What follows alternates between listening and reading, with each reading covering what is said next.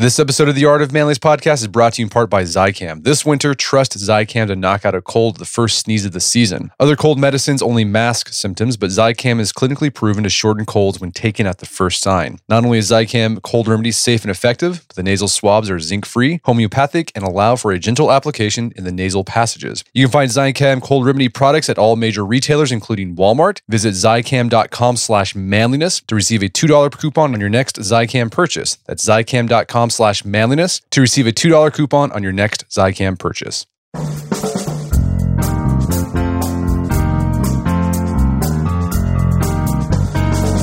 Brett McKay here, and welcome to another edition of the Art of Manliness podcast. Have you ever been heaped with praise only to ignore it in favor of focusing on the lone piece of criticism you received? That's the power that bad things wield, and it's a power that humans need to learn how to both harness and mitigate. My guest today lays out both sides of that coin in his book that he co authored with psychologist Roy Baumeister. His name is John Tierney, and the book is The Power of Bad How the Negativity Effect Rules Us and How We Can Rule It. We begin our conversation discussing how much stronger bad is than good and how many good things it takes to offset a single bad one. We then dig into the implications of the fact that bad things have a much stronger impact than good ones, including how you really only need to be a good enough parent to your kids, the best way to deliver criticism to others, and why religions that emphasize hell have historically won more adherents than those that focus on heaven. We also talk about how negativity is contagious and why it's true that one bad apple can spoil the whole bunch. We end our conversation with a look at whether or not social media is a negative force in our lives and John's advice on how to not let those he calls the merchants of bad in the media make us think that things in the world are worse than they really are. Lots of insights in this show on both how to use the power of bad to your advantage and overcome its negative effects. After the show's over, check out our show notes at aom.is slash power of bad.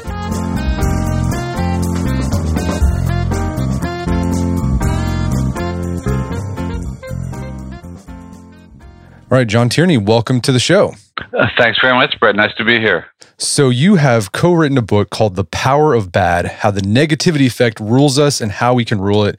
Your co author is Roy F. Baumeister, who we've had him on the show before to discuss his work on willpower. And also, you wrote a book about masculinity uh, a while back ago. Yeah, great book. It is. It is. Yeah. So, this book is based on a paper that Roy did a couple years ago called Bad is Stronger Than Good. Where did he get this hunch for this hypothesis that bad things are stronger than good things in our brain, at least? Roy had been thinking about this for you know for a long time. In fact, you know he, he kind of his first inkling of this came long you know decades earlier when he was, he was a young guy in a relationship with a woman who you know he had great times with her. She was wonderful in many ways, but she also had a real temper. And so, you know, in at times he was he was really madly in love with her, and other times he was despairing this is never going to work, and he didn't know what to do. So he fell back on the classic stratagem of a of a social scientist. He started collecting data, and at the end of every day, he would start. He would write down: oh, Was this a good day or a bad day? Am I am I glad to be in this relationship today, or am I or would I rather be out of it? And he wasn't sure what he'd find, and he kind of thought, you know, I I guess if there are at least four good days for every bad day, then you know that would be good enough for me. But he wasn't sure, and and if it was one to one, you know that you know that would be bad. You know that eh, I should get out of this. So he did it for about six months, and he found that after a while the ratio remained steady. It was like two good days for every bad day. And this was kind of right in between his range. He, he didn't quite know what it meant, but so he didn't really uh, uh, reach any scientific reason. He just, he, but in his gut, he got out of the relationship. And he just thought about this ratio, you know, which is now known as the positivity ratio, which is the number of good things for, for every bad thing. So he, he thought about this a little bit. And then, you know, in the 80s and 90s, behavioral economists uh, were doing experiments in loss aversion, showing that people, you know, cared much more about losing money than they did about gaining money. You know, that it hurt much more to lose a dollar than it did, you know, than the joy of, of making a dollar. And there were some other experiments. Some psychologists had found that, uh, you know, that a bad first impression was much easier to get than uh, than a, uh, than a good first impression, and it was also tougher to lose. So he noticed a couple of these things and wondered, you know, I wonder why bad things are stronger than good things there. So he and some colleagues uh, looked into this and they thought, uh, the way we'll do this is we'll try and find counterexamples. Let's find some examples where good things are stronger, and then we'll be able to figure out what it, what exactly is it that gives bad its greater power in some situations. And to their surprise, you know, you know, they looked through the literature in, you know, in psychology, sociology, anthropology, economics. They just could not find counterexamples you know, bad was relentlessly strong. You know, the bad parenting, you know, uh, made a big difference. Good parenting didn't really make that much difference. Bad health made a big difference in your life. Good health didn't make, you know, such a difference. You know, penalties, you know, a bad outcome motivated you more than a reward, a good outcome. So they put all this together and then wrote this paper called Bad is Stronger Than Good. And at the same time, another psychologist at the University of Pennsylvania, uh, Paul Rozin, uh, he was working on this from a different angle, and, and but he'd also noticed this, this same general pattern. And so this was something that it was this, you know, really important phenomenon about life that bad is stronger than good, but it really hadn't been noticed because it crossed into so many different fields. And and so they were the first uh, to put this together. And since then, it, you know, it's not it's now known as the negativity effect, also called negativity bias. And it's been studied. You know, there've been hundreds of papers, you know, studying this, confirming it, analyzing it, and you know, figuring out what to do about it. So let's talk about this ratio that Roy has found, as well as other people have found in other domains. Uh, positive psychologists have found this, economists have found this. So this kind of gives an idea of like roughly not exactly, but roughly how much stronger bad is. To Well, uh, there've been a bunch of different studies that you know they've looked. You know, you know, other people have done what Roy did. They they've you know they've had people keep diaries and um every day and answer questions every day, and they and they classify the day as a good day or a bad day, and they find that you know you know that that people tend to know, people who are doing, you know, who are doing okay tend to have three good days for every bad day. And you know, behavioral economists have done their own studies. You, you know, exactly how, you know, how many dollars do I have to offer you as a reward, you know, to get you to risk uh, losing one dollar? And you know, the results range a little bit. When you're talking about money, people can be more rational, and it, it you know, there sometimes, you know, if you offer them two dollars, you know, they're willing to risk losing a dollar. Which, and it's is itself irrational, of course, but but but most cases they've also done studies of you know they track workers' moods during the day and see how many good interactions they have, how many bad interactions, what's the impact of each one. They've also tracked, you know, they've looked at couples in the laboratory as they talk to each other and, and, and they measure the good things they say and the bad things they say, and they, they actually, you know, uh, measure their physical responses as they're talking to each other. And so, and what the studies show generally is that it usually takes three good things, to, you know, to have the impact of one bad thing. So we recommend the rule of four, which is if you want to do better than that, you know, you know, try to do at least four good things for every bad thing. So that you know that means that if you're late for one meeting, you're not going to make up for it by uh, by showing up early the next time. You got to do more than that. If you say you know one bad thing to someone, one hurtful thing, you know, plan on, on saying at least four nice things to try and make up for that. No, yeah, we've seen that. Uh, we've talked about uh, relationships on the show, the five to one that Gottman, John Gottman found, right? Yeah. So it doesn't matter. Yeah. Like arguments aren't going to kill a relationship, but you have to have five positive interactions with your partner to make up for that. Right. They said five is, you know, that's kind of way above, you know, the norm. And, you know, and, and, and, and I mean, the higher the positivity ratio, generally the better. I mean, there are, in some studies, you know, when, when they've analyzed people's positive emotions and their feelings, they found some people just have sky high. They, you know, they claim to have no negative feelings. Everything's positive, and that's a bit deranged, you know, because you know those people are a bit manic. But in general, you know, you know, four, you know, five's even better than four usually. You know, the uh, the higher the positivity ratio, generally the better it is because it, you know bad is stronger than good, but good can prevail by basically swamping bad with numbers. You overcome, you overwhelm it by force of numbers. So why is bad stronger than good? Like why do we have this negativity bias? I mean, we obviously we have it for a reason, right? It's adaptive, right? Our ancestors decided, right. oh, this actually is good for you to like focus on the negative more than the positive. So what's going on there? Right. I, yeah, I, I, mean you're exactly right about it being adaptive. That on the ancient savannah, you know, the guys who sat around focusing on how great this berry tasted, you know, are not going to do as well as the guys who are more alert for you. Know, let's make sure it's not poisonous. You know, let's watch out for that hungry lion out there. Basically, being alert because it takes only one mistake to kill you. And so, you know, to pass on your genes, you know, the more vigilant you are, the more attention you pay to bad things the better chance that your genes will be passed on. And, and so that, you know, therefore it's really important. It's not so important to savor the, the great taste of a food, but it's really important to remember, you know, the, which foods are poisonous, which ones will, uh, will make you sick. So, you know, there's a real good adaptive reason for it. and it's still useful. I mean, one mistake can still really hurt, and one mistake can still be fatal. One mistake can still, you know, ruin your career. You know, one bad step can ruin your reputation. So it is important, and and there are real benefits to this negativity bias because it does protect you, and also. But the other reason that you know the bad really that this negativity bias evolved is that it teaches you. It's the best way to you know to learn. That you learn more from failure than from success you know, when you succeed at something, it goes great, but you don't learn a lot because everything went well. You know, when you get a bad mark on a test, when you fail at something, it forces you to look at, you know, what went wrong? What did I do wrong? And to improve. And because the pain of failure is so great, you know, the pain of bad is so great, it motivates you to avoid that the next time. I don't want this to happen again. So there are real good reasons why it's there. And, you know, and, and young people are especially susceptible to negativity bias, and this makes evolutionary sense too, because when you're young, that's when you really need to learn. You, you know, you've got to pay attention, you've got to look around at the world, figure out what you're doing wrong, and so, you know, paying attention to the mistakes and to the bad stuff makes a lot of sense in that age. You know, teenagers are so you know so self-conscious you know they're they're they're figuring their way in the world and they're very attuned to any sort of bad thing that happens to them, any bad reactions they get. Well, you said that this negativity bias is still adaptive in our modern world, but in any ways, is there any ways that it's sort of out of sync with our modern environment? It is, and and again, the analogy back you know back to the ancient savannah, it was adaptive back then. You know, when food was scarce, to you know you know during lean times, you should fatten up and eat as much as you can. So that was adaptive then you know but when you're surrounded by junk food all day long you know that's tempting you all day long it's not so adaptive and, and so we end up with with this huge problem of obesity and from people eating too much and eating the wrong kinds of, of food and so similarly today we are in a high bad environment. We are just surrounded by by people all day long. You, you know on, on television on our on our on our phones on, on our many screens.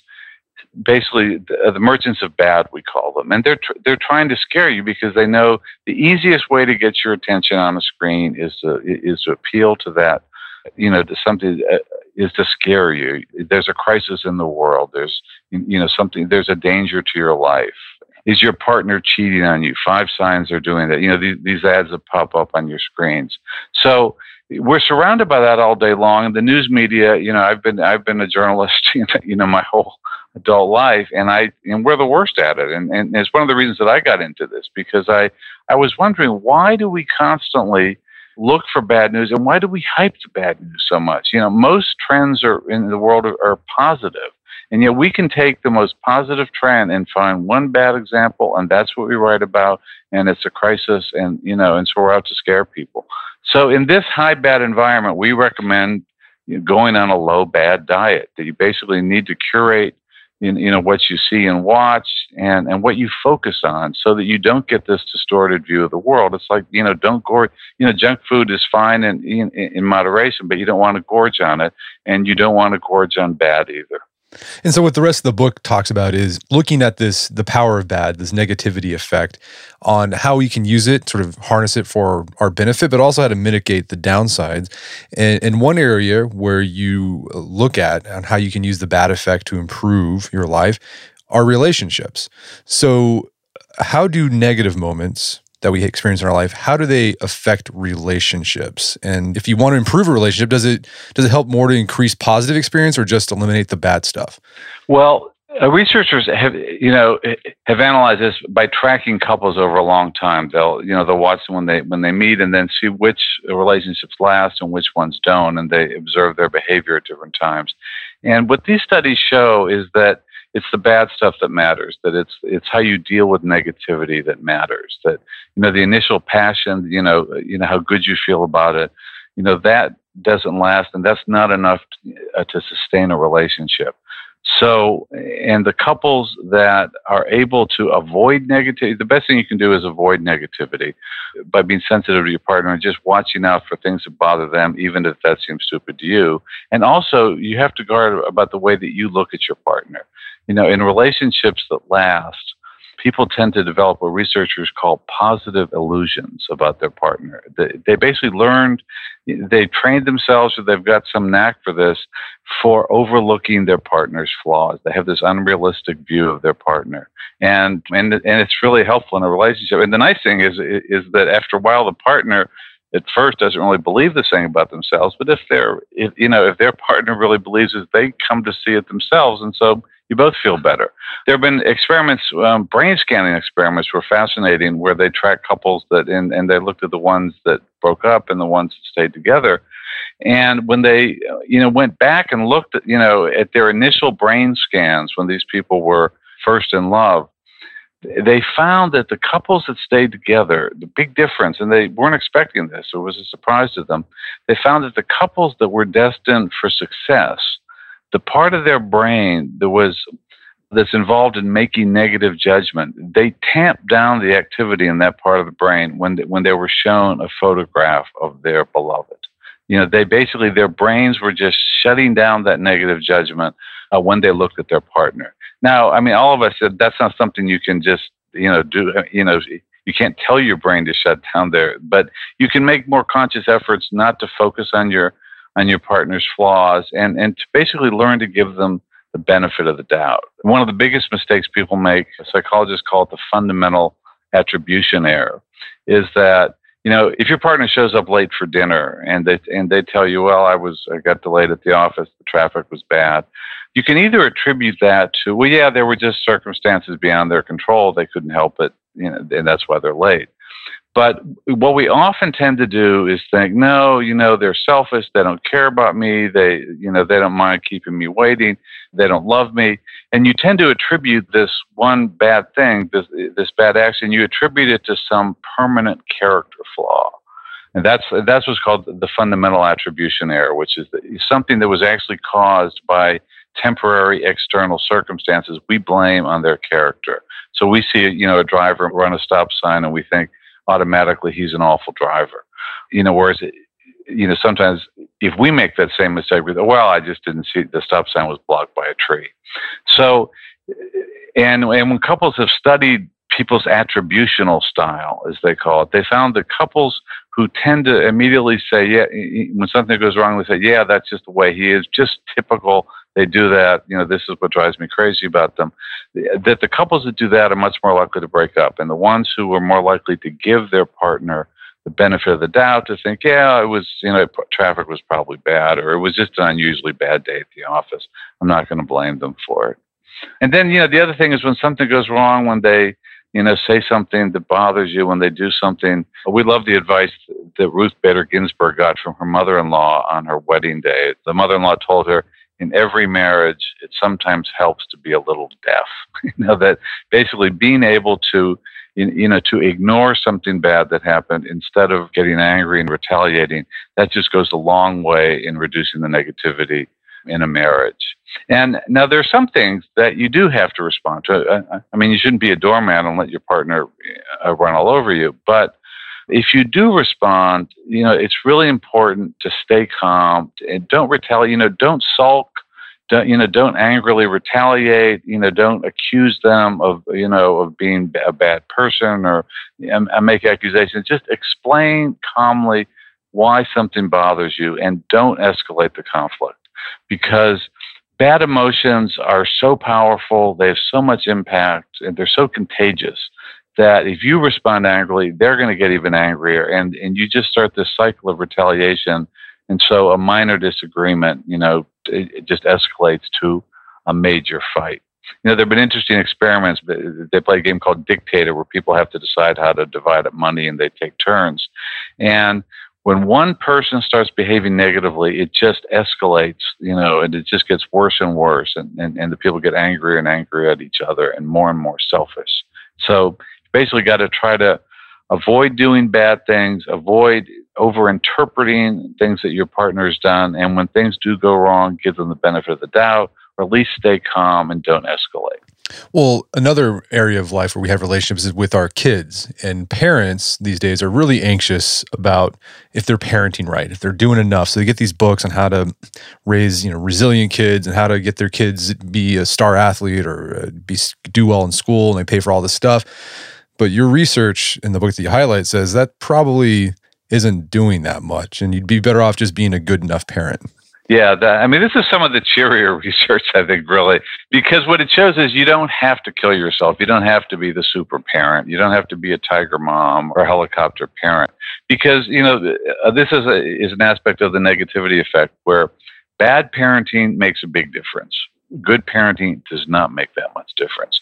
So as long as you're not neglectful, as long as you're not abusive, as long as you're not violent, your kid is going to turn out okay no matter what else you do, as long as you avoid the bad stuff. And, and we base this, you know, these are studies about the effect of, of, the, of the home environment and the parents on kids' IQs. And what it shows is that a bad home environment can, you know, can really stop a, a child from reaching his full IQ.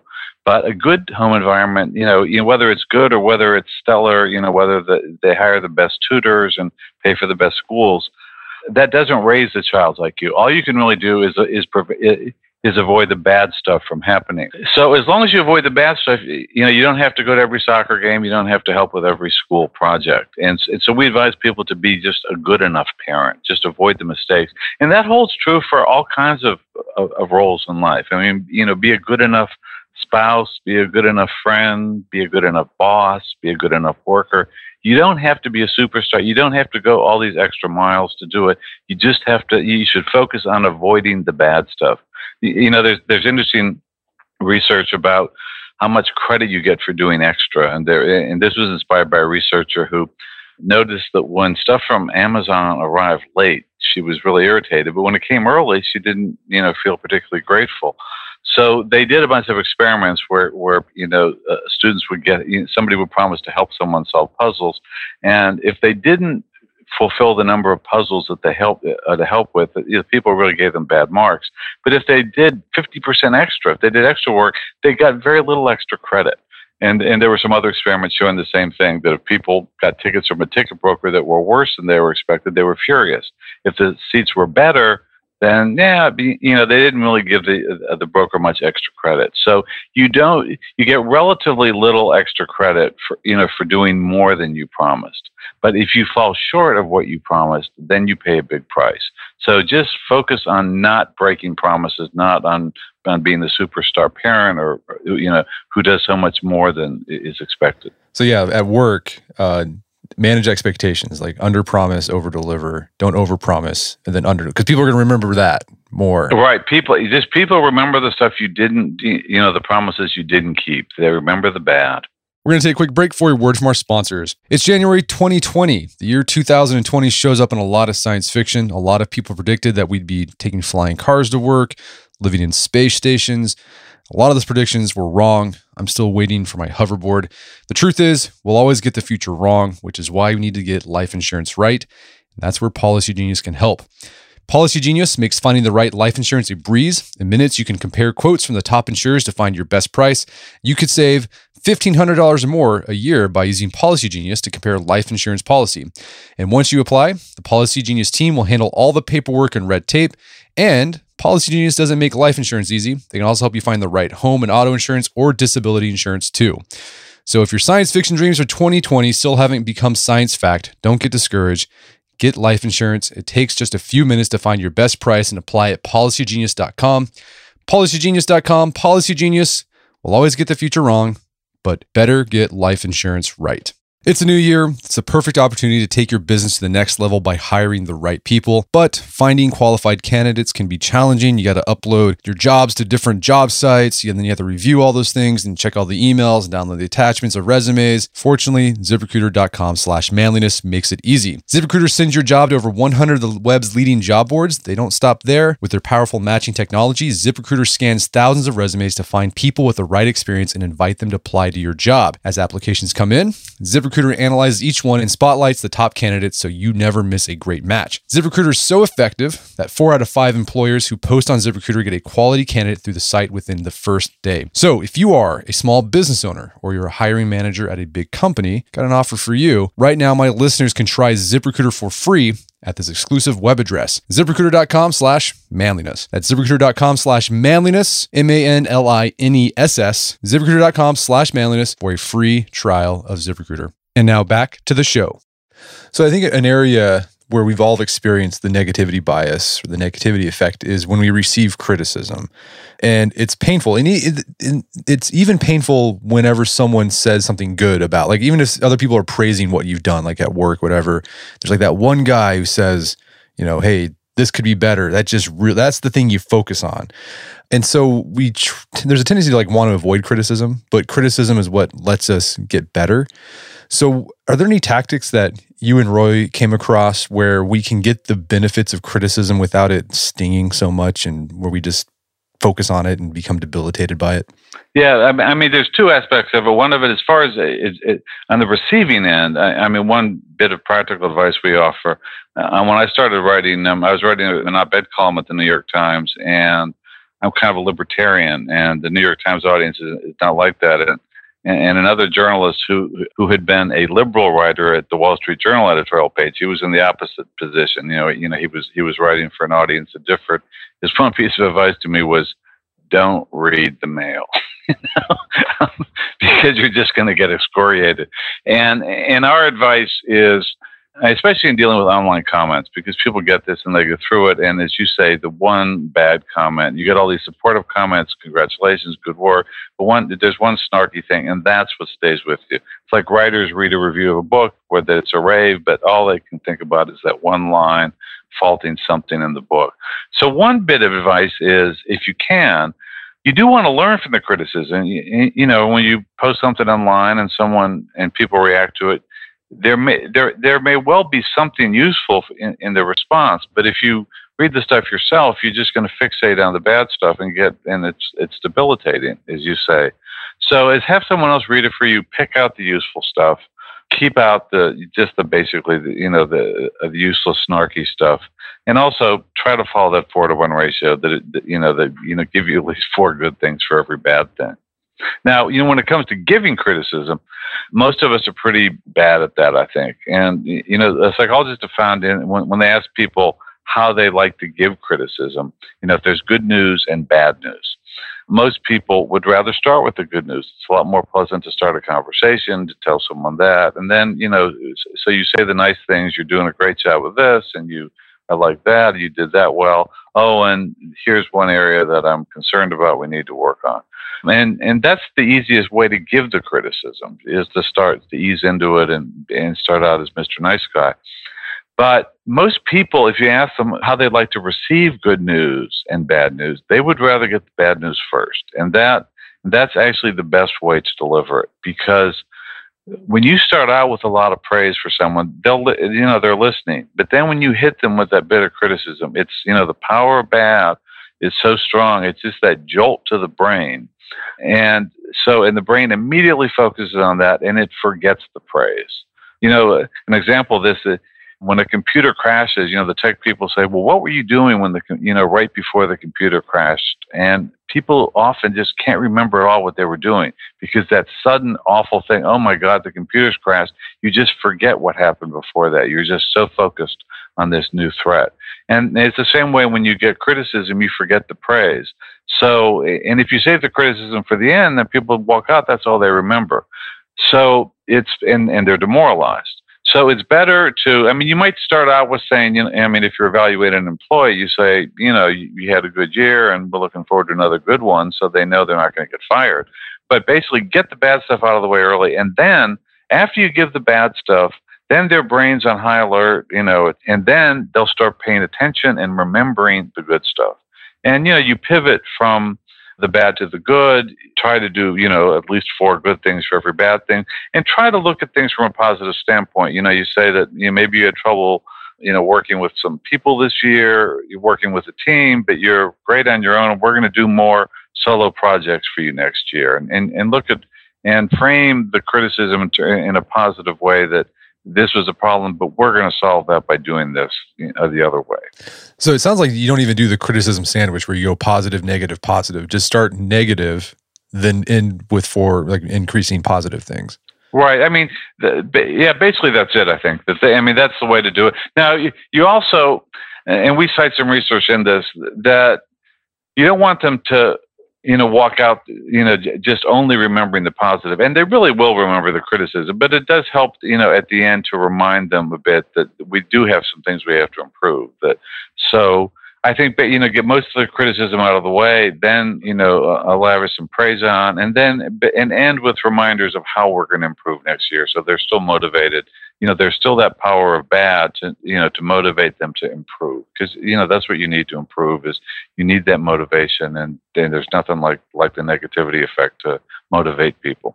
Well, speaking of motivation, there's been a debate within psychology and managerial science on what's the best way to motivate employees. And you all see this in with family, with parents. What's the best way to motivate kids to do what you want them to do?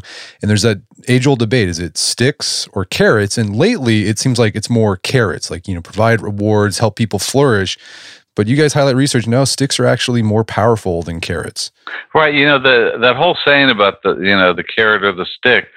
It it comes from you know there were these 19th century cartoons and there's you know advice for parents that you know the way to motivate a horse or donkey to go forward was you dangle a carrot in front of them instead of hitting them with a stick. And it was this little sort of parable to tell you that rewards work better.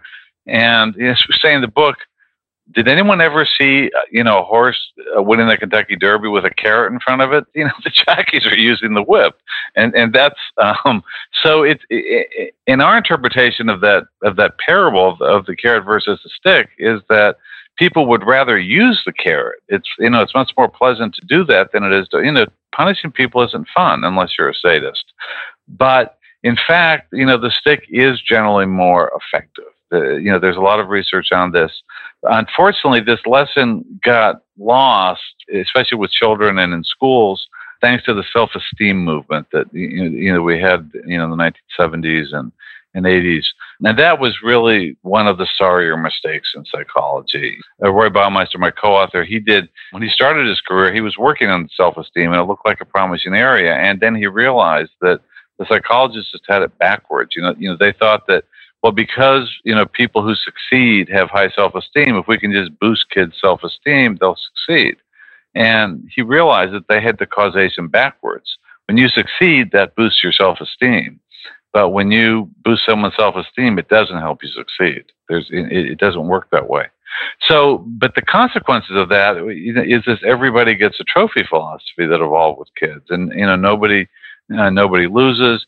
And that has has translated into the education system where there's just been rampant grade inflation, and both at the high school level and at the college level, where you know the average grade places is an A minus now. And as a result, you know, students at, in both high school and in college, they are learning less than they used to in the past. And there's some clever experiments. You know, there's a famous one with uh, young kids where they were given a series of tasks to learn. And and some of the kids received a marble as a reward for every you know right answer they did and they would you know put the marble in a jar and the other kids got a jar full of marbles and they took out a marble for each wrong answer and the kids who had the marble taken out learned a lot faster than the kids who got the reward so and they found that in other examples where they've you know offered bonuses to teachers if their students, you know, did well that year and and and raised their test scores. But sometimes, and as a control, eh, eh, as a comparison, that they told they gave some teachers the money ahead of time and said, if your kids do not learn better this year, we're going to take that bonus away. So it was framed as a penalty rather than a year-end bonus. And the and the teachers who faced that penalty, their students did better than the ones who got the reward at the end. So in general, you know, it's better. Penalties are stronger than rewards, and I mean, we're not against rewarding kids. I mean, you want to give, you know, a child bonus for every A in his report card, give them a reward for that, fine. But I would also deduct money when they're slacking off and they're not doing well. And I think schools should really give honest grades instead of trying to make students feel better. They should, when kids do bad in a class, they should get a bad grade because they're not going to learn otherwise. I thought it was interesting when that chapter you talk about carrots versus stick. You, the interesting tidbit that you start off with was uh, religion, and that you highlight research that religions that focus on hell and damnation actually flourish more than the ones who just talk about heaven and angels and goodness and whatever. Yeah, you know, it's a fascinating trend. I, I was I was really intrigued by it. There's a, a sociologist of religion named Rodney Stark who has traced this, and you really see it in the history of religion in America, where you know back back in colonial times, America was not a very religious place. I mean, you know, the Puritans and the early settlers have been very devout, but you know, people were. I think they had six drinks a day. There were more taverns in I think Boston than in you know in Amsterdam, and and you know, lots of premarital sex, lots of illegitimate births, and then there was this great awakening that happened in the early 18th century, and and what happened was it was these these hell fearing ministers went around preaching, you know, damnation. And, and Jonathan Edwards, you know, gave his famous sermon, you know, sinners in the hand of an angry God at that point, the, the, established religions, you know, were the Anglican religion, the, you know, which became Episcopalianism and Presbyterianism, and they preached a more gentle, cerebral kind of religion. You know, their ministers went to Harvard and Yale, and some of them didn't particularly even believe in hell. But the Methodists, who were the, considered these uneducated rubes, and they were, you know, they, and, and looked down very much by, by the religious establishment, the Methodists became the big, you know, the largest uh, religious denomination in the United States. And then they eventually, you know, they eventually went mainstream. You know, their ministers started going to seminaries. They started preaching a more benevolent message. And then they promptly faded, where it was hell fearing Baptists and Catholics became the dominant ones. And then when the Catholic Church, you know, in the Vatican you know, II Council in the 1960s, they softened it, you know, you know, a lot of their things. And they suffered a big decline in membership. And so you get um, evangelicals and Pentecostals rising. So there is this thing that what gets people into the pews on Sunday is fear of hell much more than the promise of a celestial reward. And there's been some really interesting research that psychologists have done where they've looked at surveys around the world and they have found that in countries where more people believe in hell, you know, versus people who just believe in heaven, in those countries there's a lower crime rate. so, and they did a very clever experiment in the lab once where they they they were giving students a test and they told them that there was a glitch in the computer and and, and that made it possible to cheat but so but please don't do that. We're going to fix this glitch. So of course the the researchers are watching to see who cheats. And they found that and then they saw who cheated and who didn't and they found that what predicted it, it didn't really matter if you were religious or not. Didn't you know? Most of the other variables didn't matter, but what did matter was how you conceived of God. And if you thought of God as a more punishing, vengeful God, then you were less likely to cheat. You know that hell is stronger than heaven, at least when it comes to deterring bad behavior. Right. So yeah, another another example, manifestation of the negativity effect. Yes. Another place where people see it is on teams, this negativity effect. And the, the there's that, you know, Osmond song, One Bad Apple, Don't Spoil the yes. Whole Bunch Girl. Right. Is I mean, is that true? Is Donnie right, or does one bad apple actually spoil the whole bunch? Well, yeah, well, the, you know, the Osmonds, the, the, whole meaning of that cliche changed because of that song. I mean, now it used to be one rotten apple spoils his companions, and that goes all the way back to Chaucer. Benjamin Franklin did it, and then the Osmonds came out with this song, "One Bad Apple don't Spoil the Whole Bunch," which, in the first place, apples don't really grow in bunches, right? and and so the and, and so the the meaning of that cliche changed, where suddenly it was, you know. The, the one bad apple is not representative, and you know that yeah, that something went wrong there, but that's just one bad. Every place will have a few bad apples. It doesn't mean the whole place is bad. But in fact, what the research shows is that negative behavior is in fact contagious. Bad apples do spoil their companions. And there have been interesting experiments where they've looked at, at people working in teams and you know, the researchers thought that if you measure the average ability of the team members, that would predict how well the team works.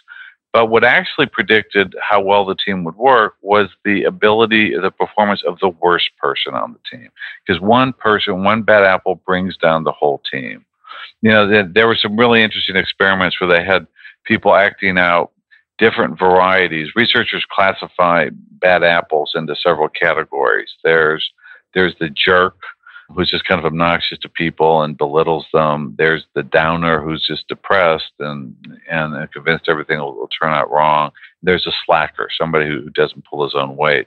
They hired an actor to, to, to portray each of these types, and he would sit down with the group. And you know, when he was a jerk, uh, this was a bunch of business students who who were supposed to be coming up with a, a strategy for a company. Uh, and so when he was a jerk, he'd sit there and somebody would suggest an idea, and he would say, have you ever taken a business course before? And it just really belittled them.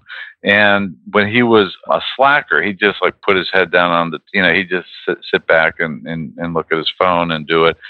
And then when he was a downer, he would just like look so sad. He would he would get himself in in the mood for the role by by pretending his cat had died and he just put his head on the table. And the interesting thing was that they found you know, as they expected, that putting this one bad apple on the team would would hurt its performance, and that did indeed happen. But what really surprised the researchers was how contagious the behavior was. That you know that if they brought in the one jerk to work on the team, the other people started acting like jerks too, and not just in retaliation against this one jerk. They started behaving badly toward each other when there was one slacker in there, pretty soon everyone was just, oh, whatever, let's just get this over with. They started slacking off too. And when the downer was in there, the other people would just start getting depressed too and thinking, what's the point of this thing? So it's, it, you know, that's, um, it's uh, this bad behavior is very contagious, and it's it's more important when you're hiring people, when you're assembling a team, to avoid bad apples and get rid of them if you have to, than it is to concentrate on hiring the absolute best person. I mean, the power of bad is, is you know is so powerful that it's uh, that that's what what determines how well things will go. Sometimes, so you a good enough employee might be like yeah, right, yeah, exactly. I mean, it's nice to get good ones, but you know, really, just you know, the, the bad apples are what will kill you. And and it's the same thing in business where you know, it's the unhappy customers who can really do damage to you. You know, a one star review hurts you much more than, you know, than a five star review helps you. And, and, and so you need to really focus on, on avoiding unhappy customers. And, and that's more important than concentrating on the good ones. If you've got to focus, make sure to avoid those unhappy ones. Well, let's end with talking about the place where a lot of people feel, and there's been a lot written about this, um, that increases our negativity bias or plays to it. And we, you alluded to earlier, it's like the online world. First off, I mean, is that is it really true that like you see all these studies where you know being online increases things like depression, anxiety, loneliness, etc. And you know people write about that and say you got to quit the internet because of this. Are those is that really true, or are we is that a, a manifestation of our negativity bias? I think that's a manifestation of, of, of journalist negativity bias because you know I'd heard that too, and I thought, yeah, maybe you know it does make sense. And in fact, when writing this book, I thought, well, this is another reason to write this book because we've got so much social media has just increased the problems of the negativity effect. And I saw the studies, you know, about Instagram envy and Facebook depression, and and you know, people saying the more time you spent, the worse it was. But then I started looking into it more, and what I found, you know, throughout my journalistic career, I've I've always found, and we write in the book about what I call the crisis crisis, that we're constantly inventing crises. That when you look into things, you see that you know the scares don't pan out, and that was what I found about social media too. That um, when people really looked at all the research, when they did meta-analyses of different studies, they found that these these these problems like Facebook depression and Instagram envy were really overstated. That yes, there are some people who you know who are affected. You, you know, you know, a, woman who is is really concerned about her own weight, her own body image, who spends a lot of time looking at these beautiful models on Instagram. That can, you know, have some bad effects for her. But she already had that problem to begin with and and and, and for most people it doesn't have that bad effect. And and and then what the research shows is that you know for most people you know for you know for young people worried about peer pressure it's the people that they know in the real world that really matter to them. It is you know the online world isn't bringing in all this awful stuff.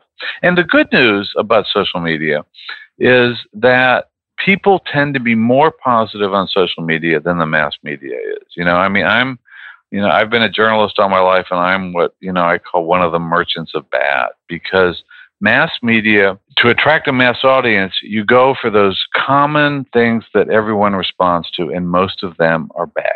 You know, it's easy to, you know, we're all afraid of dying, we're all afraid of getting sick, we're all afraid of being injured. So the easiest way to get a big audience to appeal to a lot of people instantly is to scare them with something, to, is, to, is to exploit that negativity effect. Whereas social media now there are people on social media who do that who are you know who who who spread a lot of vitriol and we hear about all the flame wars and the vicious stuff that gets said on social media but that is not the norm.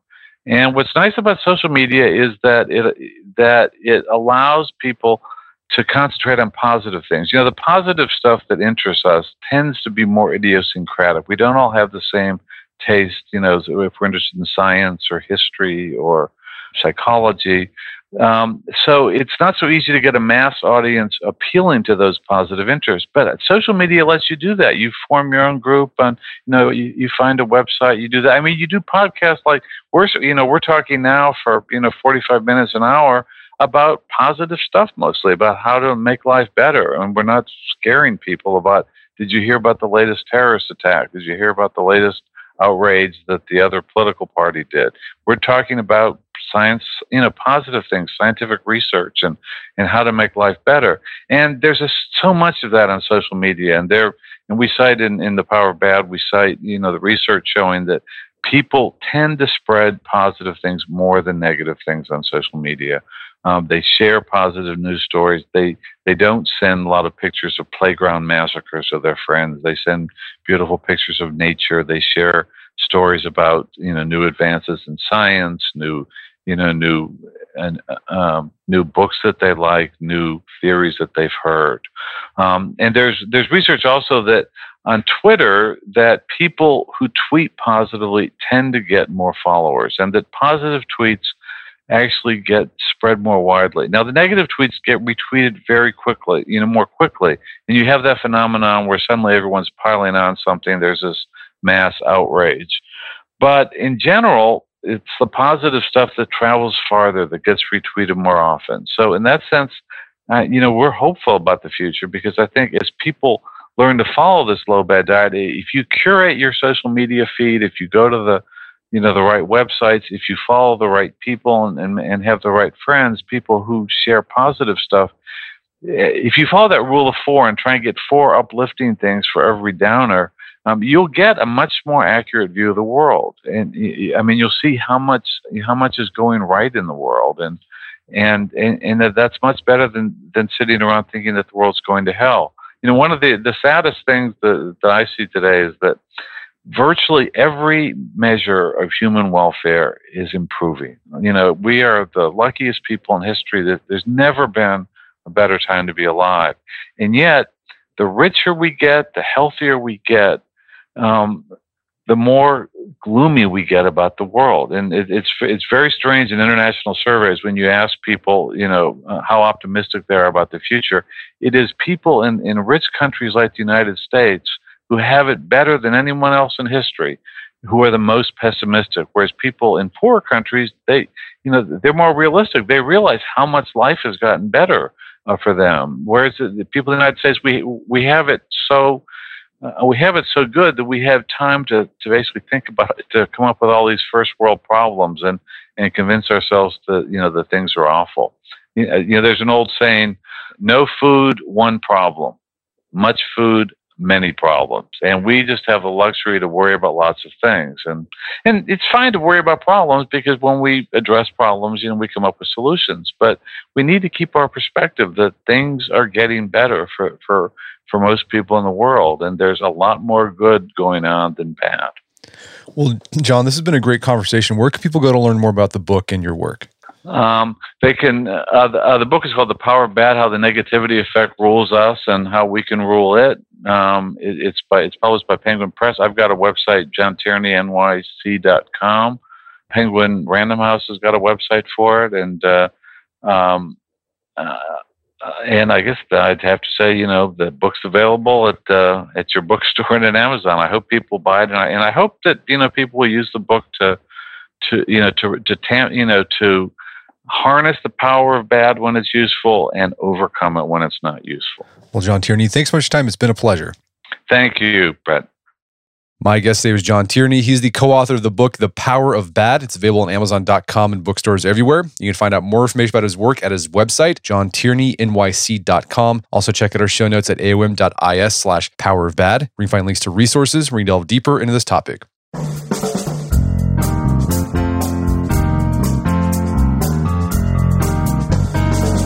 Well, that wraps up another edition of the AOM podcast. Check out our website at artofmanliness.com where you can find our podcast archives as well as thousands of articles we've written over the years about personal finance, how to be a better husband, better father, physical fitness. And if you'd like to enjoy ad-free episodes of the AOM podcast, you can do so on Stitcher Premium. Head over to stitcherpremium.com, sign up, use code manliness to get a free month trial. Once you're signed up, you can download the Stitcher app on Android or iOS and you start enjoying ad-free episodes of the AOM podcast. If you enjoyed the show and you've got something out of it, I'd appreciate if you take one minute to give us a review on Apple Podcast or Stitcher Stitcher, whatever podcast player you use to listen. Helps out a lot. And if you've done that already, thank you. Please consider sharing the show with a friend or family member who you think would get something out of it. As always, thank you for the continued support. Until next time, this is Brett McKay, reminding you not only listen to the AOM podcast, but put what you've heard into action.